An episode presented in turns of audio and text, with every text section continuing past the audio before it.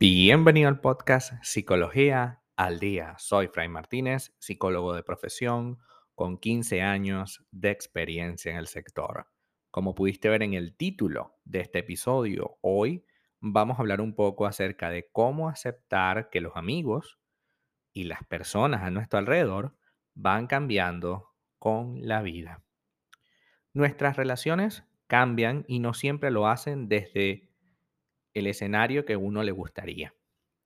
Aceptar que los amigos, conforme va pasando el tiempo, van cambiando eh, y nos es algo natural que no siempre aceptamos, sino que muchas veces puede aparecer un sentimiento de tristeza y de nostalgia por aquellas cosas, aquellas situaciones, aquellas experiencias que llegamos a vivir juntos en la adolescencia o en la juventud porque empezamos a sentir la necesidad de que esta situación se vea distinta, ¿no? Empezamos a sentir que deberíamos haber vivido eh, esta experiencia de otra manera o que debió haber permanecido la situación de la amistad perenne, ¿ok?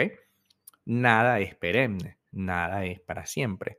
Todo va modificándose y de repente quizás ya no puedes reunirte todos los fines de semana como lo hacías habitualmente y ya esa dinámica pasa porque a lo mejor te casaste o, tu amigo se casó o tiene un hijo o lo que sea, o se mudó, vive en otro país.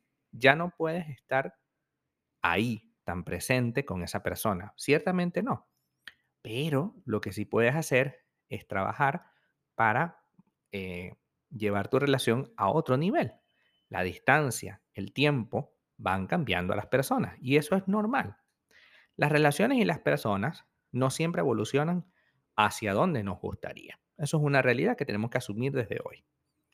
En más de una ocasión no tendremos que nos tendremos que enfrentar al desafío de aceptar que los amigos ya no son los mismos. Esto no quiere decir que no es que dejaron de quererte, porque a ver, tu amigo se casa y eso es bueno para él, ¿no? Tu amigo vive en otro país porque es, considera que es una oportunidad y eso está bien, ¿no? Pero además de eso, debemos estar plenamente conscientes que tú también has cambiado, que tú también has querido tomar decisiones, que tú también te has, por ejemplo, me quedo en mi país, no emigro. Eso es una decisión. No me caso, eso es una decisión. No tengo hijos, eso es una decisión. Pero lo que sí no puedes hacer es introducir en tus decisiones a los demás y decir cosas como, bueno, entonces, eh, si yo no me caso y yo no tengo hijos, ¿por qué los demás sí? No deberías. Los hijos son un problema, claro, para ti. Y ciertamente para dentro de la relación, la dinámica como tú la quieres tener con esas personas, pues evidentemente también es un problema. Sin embargo, es un problema que tenemos que salvar, que tenemos que arreglar.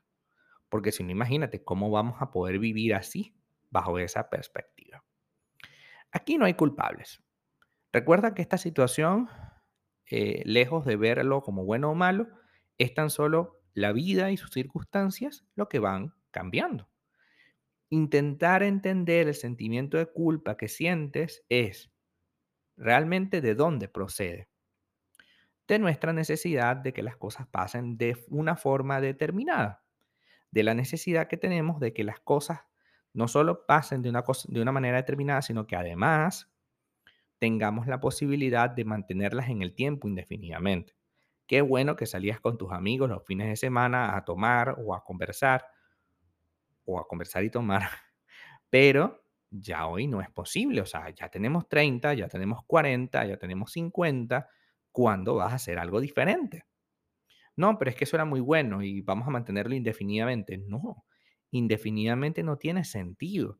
Y no es que la persona es culpable por haber decidido otra cosa, porque tú también decidiste, como te dije. Tú decidiste quedarte soltero, tú decidiste quedarte sin hijos, tú decidiste quedarte en casa, tú decidiste no emigrar, tú decidiste un montón de cosas. Y bueno, estamos conscientes de que mientras tú decidas, las otras personas también lo hacen. Al experimentar esa pérdida, la pérdida de la relación, de la amistad tal como la conocemos, a veces nos sentimos como si este cambio en nuestra vida también cambiara algo adicional. Es decir, también hay algo en nosotros que se siente que se rompió. Sin embargo, debemos agradecer por todo el proceso que hemos vivido. Rescatar las cosas que nos sirvieron, aquellas cosas que hemos aprendido de la relación y, eso sí, sin forzar nada, tratar de que haya algún otro escenario similar. Supongamos que te casaste, ¿no? O vives con alguien. Y tú normalmente, una vez al mes, te reunías con tus amigos para X o Y cosa. ¿Quiere decir que ahora que me casé, dejaré de tener esa reunión de amigos? No, puedes mantenerla siempre que negocies con tu pareja. De los cuatro fines de semana, le dices, uno lo quiero mantener con mis amigos. Los otros tres podemos hacer algo juntos y también quisiera hacer algo sola o solo.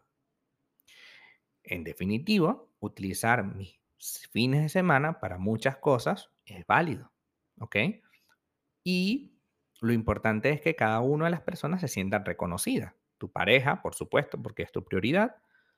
Tú, tú misma, porque tú también eres prioridad y tus amigos que, si bien es cierto, son alguien muy querido, pues ya no tienen por qué ser tanto prioridad. Se supone que vamos evolucionando. Tus amigos fueron parte de tu prioridad al principio, pero ahora no. Agradecer por lo vivido, quizás tener algún tipo de reunión consecuente, sí, pero tener en cuenta que ya la misma situación, tal como la vivimos, ya no es posible. Ya hoy es distinta. Ya hoy me merezco otra cosa. Y no porque esto sea malo, lo de los amigos, sino porque uno evoluciona, uno va cambiando. ¿Ok? También es importante retomar el contacto si lo hemos perdido por una relación o por una serie de decisiones. No, te, no tengas miedo de hacer esa llamada, de enviar ese mensaje de texto, de abrir tu corazón y decir, hola, ¿cómo estás? Eh, bueno, discúlpame por, por todo el, la pérdida que me, me, hice, pero bueno, o sea, quiero retomar nuestra conversación. Vamos a ver qué pasa, ¿ok? Si es un amigo, créeme que va a estar ahí, no va a pasar nada. Entendamos que eh, la amistad no es una cosa que se defina por las actividades que hacemos. La amistad es una decisión. Entonces, aceptar esta situación es difícil, sí, pero a veces no se trata solo de resignarse, porque eso te va a sentir, hace sentir mal, sino de aceptar que el cambio es parte de la realidad. Habrá amistades que realmente hayan cambiado tan radicalmente que probablemente ya no estés tan junto a ellos o no estés. Habrán otras que las perderemos y habrán otras que formarán parte de tu vida en otro escenario. Recuerda que en la medida en que yo pueda negociar, podré obtener la mayor cantidad de cosas posibles.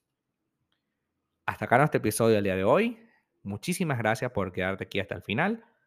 Quisiera decirles antes de terminar que eh, gracias a, a esta actualización de Spotify, ahora vamos a tener video podcast.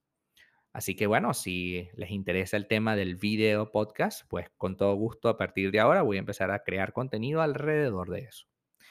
Muchísimas gracias por estar ahí. www.fraymartinez.com, Instagram, eh, fraymartinez20. Muchísimas gracias y nos vemos en el siguiente episodio.